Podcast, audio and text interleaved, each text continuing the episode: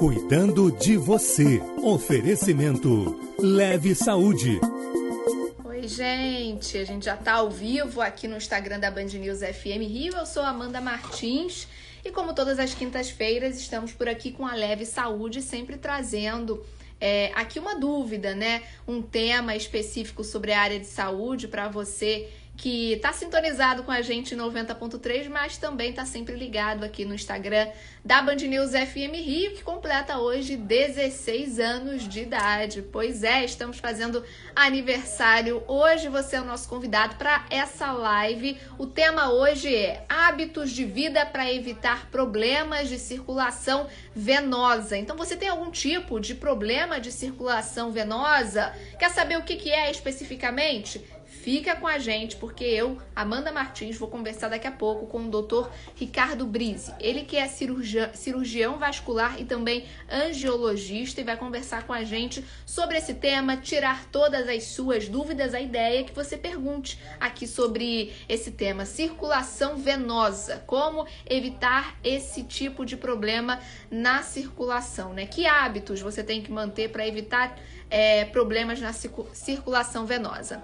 Esse é o nosso tema de hoje, aqui no Instagram da Band News FM Rio. Já já, doutor, Renan, doutor Ricardo Brise vai estar aqui com a gente no Instagram da Band News FM, conversando sobre esse tema, mas eu já peço a sua ajuda. Você tem alguma dúvida sobre circulação venosa? É, envia pra gente, pode enviar aqui nos comentários ou então no meu privado também que a gente quer tirar a sua dúvida. Vou já trazer aqui para nosso doutor Ricardo Brise. Já fiz a solicitação aqui, o convite para que ele participe conosco. Acho que ele está tá entrando já, já entrou aqui, né? Seja bem-vindo, doutor Obrigado, doutor Amanda. Ricardo. Tudo bem? É, seja muito bem-vindo à nossa live. Como eu estava dizendo aqui, todas as quintas-feiras a gente tem essa live aqui na Band News FM. Hoje vamos falar justamente sobre os hábitos para evitar para evitar problemas, né, na verdade, de circulação venosa. Doutor Ricardo Brise, né, que é cirurgião vascular e angiologista, vai nos tirar todas as dúvidas envia aqui. Pode ser pelo privado ou então aqui nos comentários mesmo. A gente quer realmente tirar a sua dúvida. Doutor, é... muito obrigada, viu, pela presença. Nada, obrigado você, Instagram da Band News FM Rio. Você está me escutando é, bem? Que a gente... Tô, tô escutando bem, Beleza. a conexão tá boa, tá ótima, pelo menos por enquanto, que a gente continue assim. Doutor, eu queria é... primeiro que o senhor explicasse, né, de uma linguagem, enfim, direta, para a gente entender a circulação né, é, é, sanguínea, assim, como é que funciona especificamente, só para a gente abrir o nosso bate-papo falando sobre, sobre essa questão? Ok. A gente tem que primeiro diferenciar duas situações. A gente tem a circulação venosa, que é o que a gente vai falar hoje, e tem a circulação arterial. Se a gente tentar misturar as duas coisas, vai ficar um bololô, ninguém vai se entender. Então vamos começar pela circulação venosa. A gente tem o coração, né? O coração ele funciona como uma bomba, bomba de bombear o sangue. Então o sangue sai do coração pela artéria, vai ocorrendo as trocas a nível tecidual e quando ele retorna, ele retorna pela veia. Então eu posso falar que a veia nada mais é do que um conduto que vai levar o sangue contra a gravidade. Por quê? Se a gente pensar, a perna está mais baixa do que o coração. Então, vai levar contra a gravidade para o coração. Então, para que esse sangue consiga subir, o nosso organismo ele, ele tem as contrações musculares e uma estrutura chamada válvula. É como se fosse um portão. O sangue passa, a válvula se abre. Quando ele tende a recuar, essa válvula se fecha. Ok? E, okay. e o sangue vai circulando milhões e bilhões de vezes ao longo da nossa vida. Então, quando a gente fala do problema circulatório de varizes, a gente vai falar desse setor, do setor venoso. O sangue não está conseguindo retornar. Por quê? É por, por, por vários fatores que a gente vai conversar um pouquinho na frente, né? Essas veias começam a dilatar. E aquela válvula que funcionava de maneira simétrica e certinho começa a se afastar. E aí ela para de conseguir deter o sangue de descer. Ela dilata. E varizes nada mais é do que a veia dilatada, que ela perdeu a sua função. Você entendeu? E aí Sim. gera as doenças.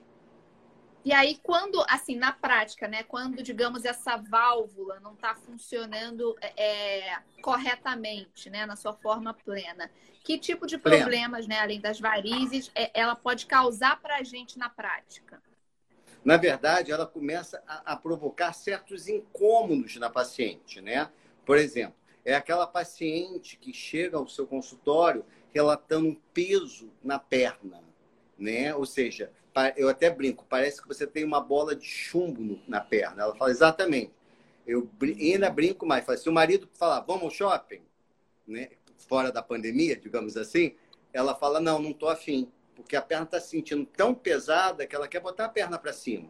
Então, o peso da perna é provocado por essas alterações na varize, é a dormência, a, a sensação de formigamento na perna, queimação, então, essa edema, ou seja, a perna fica bastante inchada, né? Então, tudo isso é decorrente da insuficiência venosa. Eu falo muito aqui no consultório, quando o paciente vem tratar, além de ser um transtorno estético, que é, né, 90% das, das consultas, às vezes, é por uma questão estética, só que a varizes e o problema circulatório é uma patologia, é uma doença se a gente não tratar, ela funciona como qualquer outra doença. Cada vez mais ela vai ficando pior e cada vez mais vai complicando a situação. Você entendeu? Falhou para mim um pouquinho a conexão. Você Quando parou você em que falando ponto? sobre quando a não, paciente chega, finzinho, acho que você ia parar é, quando ela chega, ou seja, a gente mesmo que seja estético, eu quero tratar a parte estética que é feio, é, a gente tem que tratar visando a qualidade de vida, porque ela se comporta como uma doença qualquer. Quando não tratada, cada vez mais ela vai pegando dimensões maiores. Você entendeu? E acaba tendo complicações. Doutor, eu, eu reparei que é, você está sempre falando as pacientes, né? É mais comum em, em, mulheres, mas é raro em homens. Como é, que, como é que é essa diferenciação por gênero? Não, na verdade é mais comum sim em mulheres nós falamos que existe quatro mulheres para cada um homem. Uma curiosidade né, que os homens que chegam no meu consultório, eles são trazidos pelas esposas. A varize incomoda mais a ela né, do que a eles. Então, ela, visualizando, elas pegam ele pelo colo e vêm no consultório. Mas, é, em termos de estatística, eu tenho quatro mulheres para um homem. E isso tem uma explicação. Né? Por que as varizes surgem? Né? São uma série de fatores, não existe um único fator, Amanda. São vários fatores que vão se somando e aparece o surgimento da varize. Então, a primeira é a genética. Claro, a genética não é direta, por exemplo, não é porque a minha mãe tem, eu vou ter. Às vezes você tem que identificar naquela família quem é o portador. Às vezes a avó, a avó paterna, a, a avó materna e pula algumas gerações. Né? Às vezes você tem quatro, quatro irmãs, só uma tem. Então, assim, mas a genética é um principal fator. A segunda é a, a gestação. Um neném dá um pouquinho, dois mais ainda, três mais ainda. Se eu tiver gemelar, eu vou ter mais varizes ainda. A terceira é um fator hormonal. A, a mulher se desenvolve no sexo feminino, né, o corpo feminino, por variações hormonais. Essas variações hormonais dão mais varizes a mulheres do que aos homens, tá? É, sedentarismo, ou seja, obesidade, profissões que a gente fica muito tempo sentado ou muito tempo uhum. em pé. Né? Eu brinco com aqueles dois extremos, ou a cozinheira ou a professora que às vezes dá muito aula hoje sentada. Então, também predispõe a varizes. Além do que, varizes também dão varizes. Então, o somatório desses fatores todos fazem o paciente pra, ou a paciente a desenvolverem as varizes. É, doutor, você falou é, é, sobre a questão né, dos sintomas, né? De, de dormência, de sentir é, como se tivesse um peso ali no, no pé, enfim, no inchaço. E aí eu queria saber assim, porque né, dormência, inchaço, às vezes podem, acho que pode ser outra, outro tipo de coisa, né? Qual é o, o, o que que me, me determina que tem que me ligar, digamos, a chavinha de eu achar que pode ser problema de circulação venosa, que pode ser, enfim, é, varize nesse, nesse sentido de sintoma, né? Não Olha de, só. de eu visualizar em si. Visualizando, ela, ela salta aos olhos, né? Então não tem Isso. como a gente negar. Mas assim, qualquer paciente que já chega para você com o peso exagerado, ou seja, ela acorda bem e ao longo do dia, né, é, ela vai sentindo esse peso, já te bota a pulga atrás da orelha. E se ela ainda fala assim, poxa, Ricardo, eu ando até bem, mas se eu tiver numa fila bancária, se eu tiver parada, eu pioro, pode fazer uma consulta no angiologista para ele fazer uma investigação, um exame, ou pedir algum, algum exame que vai ajudar, que provavelmente ela deve ter um comprometimento. Nem sempre, Amanda, eu preciso ver a varizes para essa paciente ter um comprometimento. Uhum. Algumas pacientes falam assim, ah, eu tenho varizes internas. São, são varizes que, que não são visualizadas. Mas quando você faz um exame adequado, um ecocolor Doppler, por exemplo, você vê que lá mostram já sinais de doença. Você entendeu? Sim. Então, esse é o principal sintoma. Tem pergunta chegando aqui, doutor, é, na nossa live. Tem pergunta do Wallace perguntando aqui sobre atividade física, que é, enfim, algo que a gente ia tratar mesmo. De que forma a atividade física pode ajudar na circulação? Pergunta do Wallace. É uma ótima pergunta. Na verdade, quando você pediu para eu explicar como funcionava a circulação, você lembra que eu falei que iria pela artéria e voltava pelas veias. E esse retorno do sangue depende da contração muscular, né? E das válvulas que eu, que eu te expliquei. Então, quanto melhor estiver os seus músculos, quanto mais condicionado tiver, Quanto mais atividade ou quanto mais fortalecimento tiver os músculos da perna, principalmente da panturrilha, melhor vai ser esse bombeamento. Algum, algumas literaturas falam que o músculo da panturrilha é considerado o segundo coração, mas assim, muito entre aspas, né? Que não é. Mas ele bombeia quando ele contrai o sangue. Então, se eu não sou sedentário, se eu faço uma atividade aeróbica principalmente, eu vou fortalecer essa musculatura. Então, eu vou bombear o meu sangue mais eficazmente. Eu fazendo isso, diminui sintomas, diminui os aparecimentos de varizes também. Né? E aí vem a segunda pergunta, né? Ah, eu faço musculação. Eu posso fazer musculação? E aí é uma briga, né? Você tem correntes que vão defender e correntes que não. Eu sou a favor da corrente que vale a pena entre o sedentarismo e você fazer a sua musculação vale muito mais a pena de você fazer. E a musculação, às vezes, te dá um retorno visual, não das varizes, mas esteticamente, uhum. que estimula a paciente a se cuidar mais. Então, acho que vale a pena, entendeu? O sedentarismo é, é também, enfim, é, outros hábitos ruins, assim, é, enfim, de vida, digamos, também são fatores de risco para varize, no caso?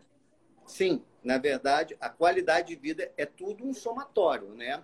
Se você fumar é ruim, o fumo, o tabaco é muito ruim, né? Existe hoje alguns trabalhos que relacionam, desculpa, o, o, tabaco principalmente com a parte arterial, né? Com tromboses arteriais, que é uma outras doenças. Então, você beber bastante água, fazer atividade física, uma comida saudável, sempre isso vai ser ótimo para melhorar a nossa circulação.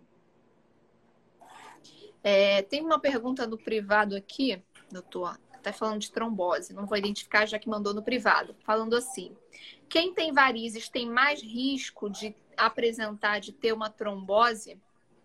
Na verdade, assim, entre as complicações, tá? eu tenho inúmeras complicações do desenvolvimento da, da circulação, da circulação venosa, quando a gente não trata. É claro que entre essas complicações, eu tenho a trombose. O que, que é a trombose?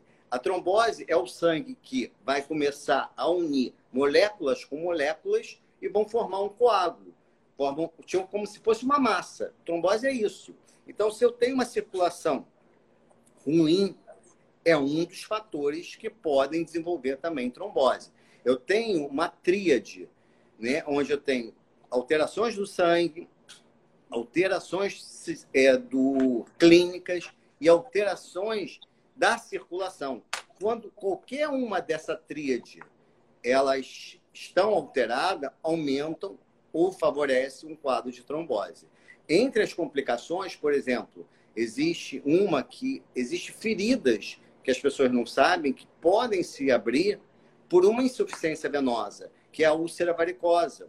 Então, quando a gente trata, a gente diminui esse risco. Ou às vezes eu tenho que tratar varizes para tirar essa ferida, para eu fechar, cicatrizar esse, esse, essa lesão. Você entendeu?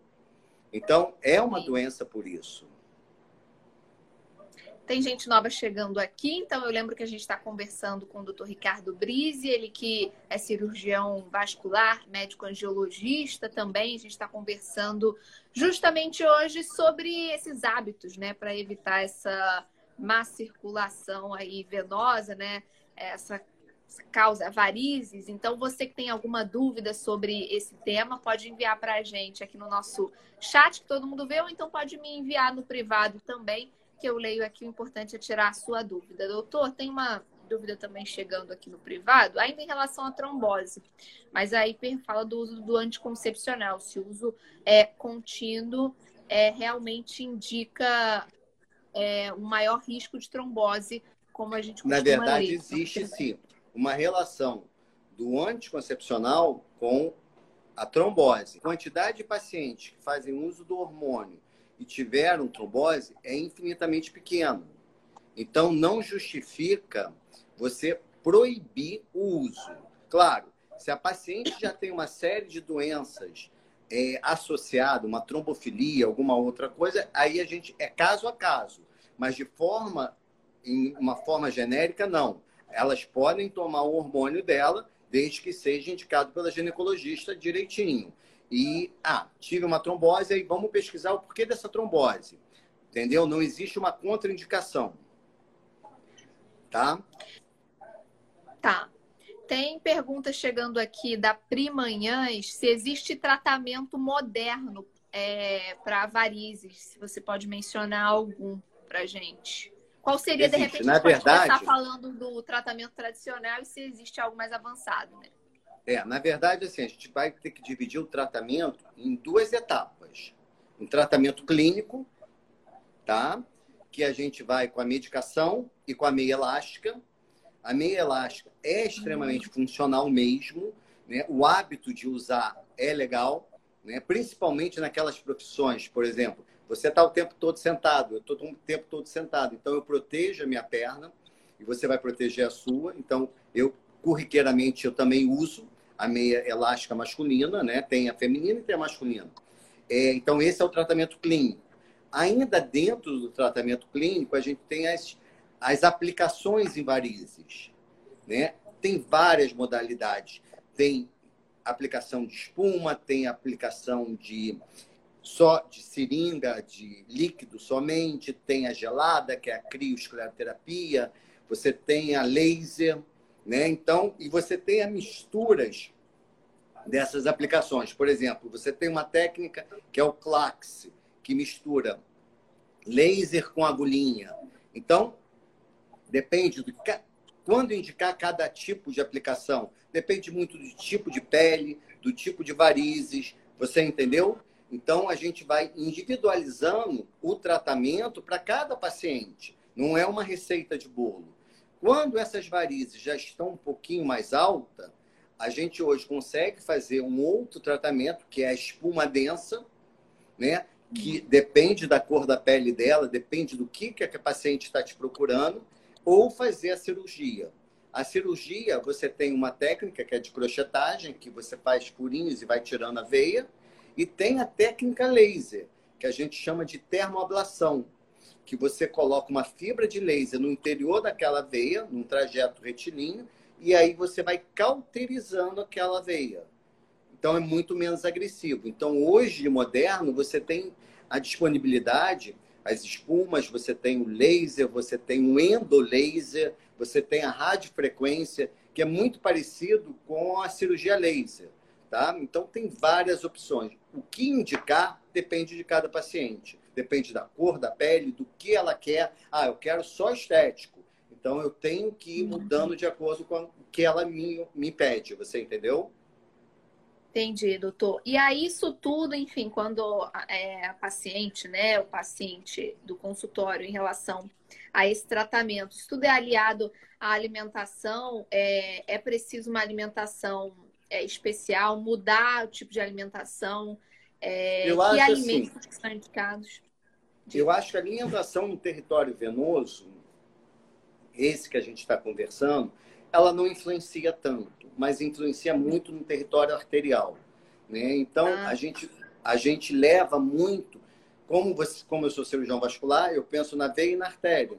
Então, a gente, aquelas medidas do próprio cardiologista, né, para tentar baixar o colesterol, comer pouca gordura, cuidado com o açúcar, cuidado dos farinháceos. Ou seja, isso tudo a gente leva de rotina também visando a doença arterial, né, a qualidade de vida, caminhar todo dia, fazer atividade, não fumar, não beber, beber pelo menos de 2 a 3 litros de água por dia. Paciente que tem uma atividade que é muito cansativa, ou seja, fica muito tempo em pé, ou fica sentado, colocar uma meia elástica né? E, e esses cuidados a gente vai individualizando para cada paciente, né? mas de modo geral né, é o que a gente recomenda para todos os pacientes que procuram a gente. Mas dividindo entre artéria e veia, tá? Entendido. É, talvez seja um tema para uma outra live, né, doutor? Sim, isso é... ele ficaria horas aqui. A gente tem chegando a pergunta do Ivan Luiz, doutor, é bem específica, né? É do Ivan Ribeiro. Ele fala aqui, doutor, boa tarde. Qual a causa de varizes no esôfago? esôfago? Ele disse que a esposa dele acabou falecendo com isso. É, na verdade, essa é um tipo de varize que não é nem do meu tratamento, né? Mas assim, ela geralmente vem por uma hipertensão hepática, né? O sangue tenta retornar, então quando a pressão que pode ser por várias doenças né, de acometimento hepático. Quando a pressão entra e fica muito alta, ela pode gerar essas varizes de esôfago. Isso é mais a nível de gastroenterologista que ele vai conseguir ver isso melhor do que comigo. Você entendeu? Mas é para ele não ficar sem resposta, é isso. Geralmente você tem um comprometimento hepático que leva a esse tipo de varizes esofagianas. É, tem uma pergunta também aqui, a gente já até respondeu da live, mas acho que vale a pena a gente, para não deixar também sem resposta. Se ficar muito tempo em uma, uma mesma posição, pode aumentar o risco da pessoa adquirir, é, de ter varize, né? A gente falou lá. É, na verdade, se ficar muito tempo sentado, né? Por exemplo, uma das recomendações quando o paciente nos procura é tipo assim, evitar. Ela tem que beber muita água, mas que ela se programe a levantar da sua cadeira e no bebedouro, porque ela, ela vai caminhar. Isso também vai estimular a funcionar o sistema urinário dela. Ela bebe muita água, vai querer ir ao banheiro e vai caminhar ao banheiro. Então, é sempre bom não ficar muito tempo parado, né? nem sentado, nem em pé. Né? Quem, quem dá aula é sempre legal caminhar no seu tablado, no tablado de onde ele estiver dando aula, para poder fazer aquele bombeamento de panturrilha. É sempre legal. Doutor, a gente está falando né, sobre a importância também dos exercícios físicos, né, no combate aí a esses problemas. E aí, assim, a gente está no momento de pandemia, né? Nem todo mundo, a, gente, a academia está aberta, mas nem todo mundo se sente à vontade de frequentar. É, nem todo mundo mora, enfim, num bairro que, que você possa fazer um exercício ao ar livre, assim, de forma tranquila. Então, assim, é, nesse caso de exercício físico, dá para gente é, é, fazer nesse sentido dentro é, de casa? O que, que seria mais indicado que a gente possa, de repente, fazer dentro de casa para combater, para melhorar, né, na verdade, a circulação? A gente pensando nesse momento que a gente está vivendo agora. Olha só, só de caminhar já é legal. Eu dá pequenas caminhadas. Porque, assim, o corpo humano é uma máquina perfeita, mano. Quando você pisa, né? Se você olhar o seu pezinho, ele é fofinho, né? Quando você vai pisando, ele corre como se fosse um esmagamento daquela esponja. O sangue sobe e você contrai a batata da perna. E aí você circula o sangue. Então, só de caminhar já é legal. Mas tem pacientes que às vezes não conseguem caminhar. O que, que eu estimulo? Que na cama coloque uma elevação, né? pode elevar a cama inteira a 30 graus e ela fica com o pé fazendo exercício de esticar o pé e puxar o pé. Porque quando você faz esse tipo de exercício com o pé, o que, que acontece? Você sente o músculo da batata da perna, o músculo da panturrilha contrair. E isso é ótimo. Se a paciente tem ainda assim um, um tônus muscular mais forte, ela pode ficar com o pé não é assim, ponta do pé na escada, e ela fazendo aquele exercício de elevar o pé também vai estar contraindo e fortalecendo a batata. Então ela pode fazer isso de forma ativa, que é assim, ou passiva, deitado, fazendo assim. Então em casa dá para fazer algumas atividades, mas o básico é caminhar. Caminhou, você não força articulação, você não força nada e qualquer um, dependendo da limitação, consegue fazer. Ok? Então, em casa, caminhar, passear. Eu acho que vale É importante a gente falar isso também, né? Que às vezes a gente não pensa que, que pode fazer tanta diferença assim só caminhada ou esses exercícios que você acabou mencionando pra gente. Porque é, as pessoas estão com a mania de ficar presa vendo série, né? né? É. Ou ficar no computador. E aí não vai fazer atividade nenhuma, né? Mas eu acho que vê a série, mas em cada 10, 15 minutos dá uma volta, bebe uma água, não deixe não traz a pipoca toda hora com a água, né? Ou seja, traz andar um pouquinho. Exatamente. Que aí anda, tá? E, e doutor, além dessa, dessa questão, né, desses pequenos exercícios, né, que, que você está explicando para a gente, o que, que mais pode a gente pode fazer para melhorar essa circulação em casa? Massagem, é, é, é, melhora só, também. Eu, a gente ouve muito falar drenagem, disso. Olha só, existe aquela a, a, drenagem linfática, né? Mas aí tem que ser com um profissional bem habilitado, né? Uhum. Porque nem sempre as pessoas. Existe a massagem modeladora, que é aquela que ela vai, força, e chega até mais, às vezes, a machucar um pouquinho, né? Mais intensa. E a drenagem. A drenagem é sempre legal, mas tem que ser um profissional bem legal, né? habilitado fisioterapeuta, um, cara, uma, um, um, um, um, profissional que tem habilidade para fazer. Pode ser feito? Pode. Existem alguns cremes também que você pode comprar na farmácia. Claro, vale a pena você procurar um angiologista ou um cirurgião vascular, que eles vão recomendar. E aí você passa esse creme sempre de baixo para cima, fazendo aquele retorno. Né? Isso também é uma coisa que pode ser feito. E, e às vezes até por um, outra pessoa ajudando, já pensando numa pessoa mais idosa que não vai ter aquela mobilidade de chegar com creme aqui embaixo para poder escrever, para poder passar. Então, isso também pode ajudar um pouquinho. E, se precisar mesmo, calçar uma meia elástica. Né? Hoje você tem calçadores de meia, né? que você coloca um suporte e a pessoa só coloca o pé e puxa a meia. É mais fácil de colocar, entendeu? Mas tudo isso vale a pena, volto a te falar, procurar um um profissional para poder saber qual a compressão da meia, qual o tipo da meia, porque existe uma infinidade de meias. Existe meias sem ponta, meia com ponta, meia com três quartos, sete oitavos, meia calça. Então, vale a pena procurar é, um profissional para esse um cirurgião vascular para poder ele recomendar, ok?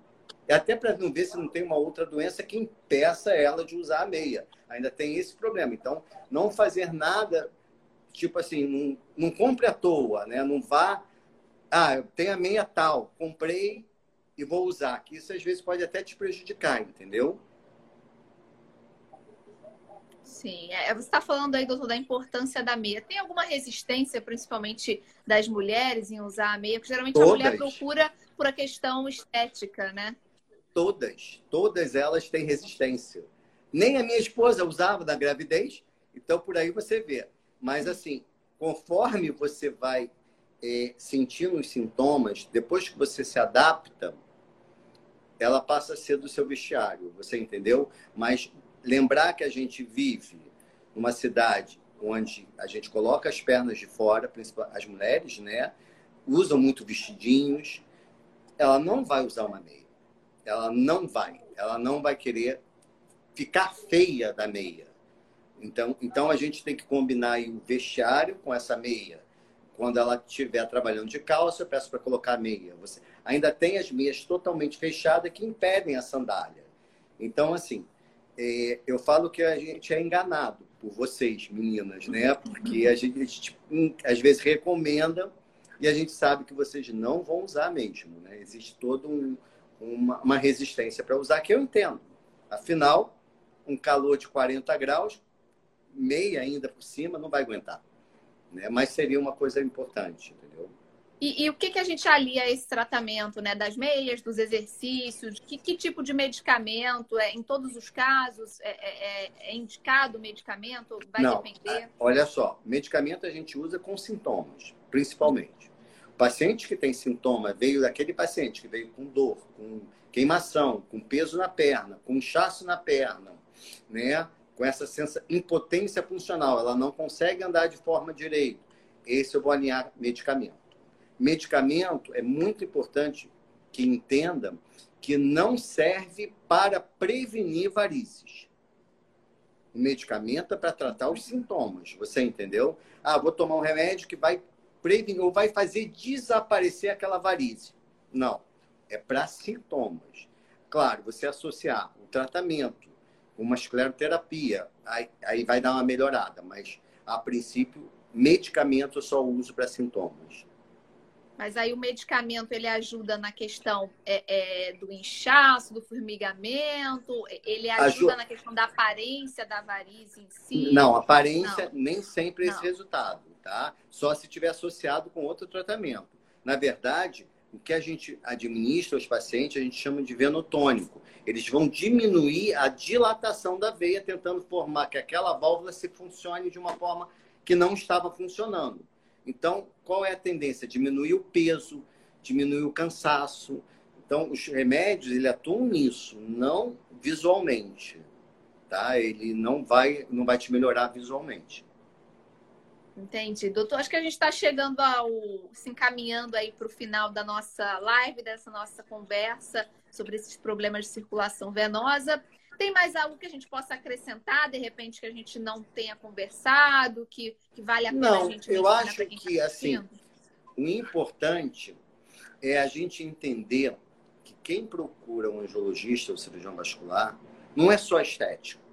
A gente trata de doença, né? Então a gente tem isso na cabeça. Sabe aquela coisa? A estética ganha de brinde a doença, ou a doença, quando eu trato, vou ganhar de brinde a estética. Uma melhora a outra, outra melhora uma.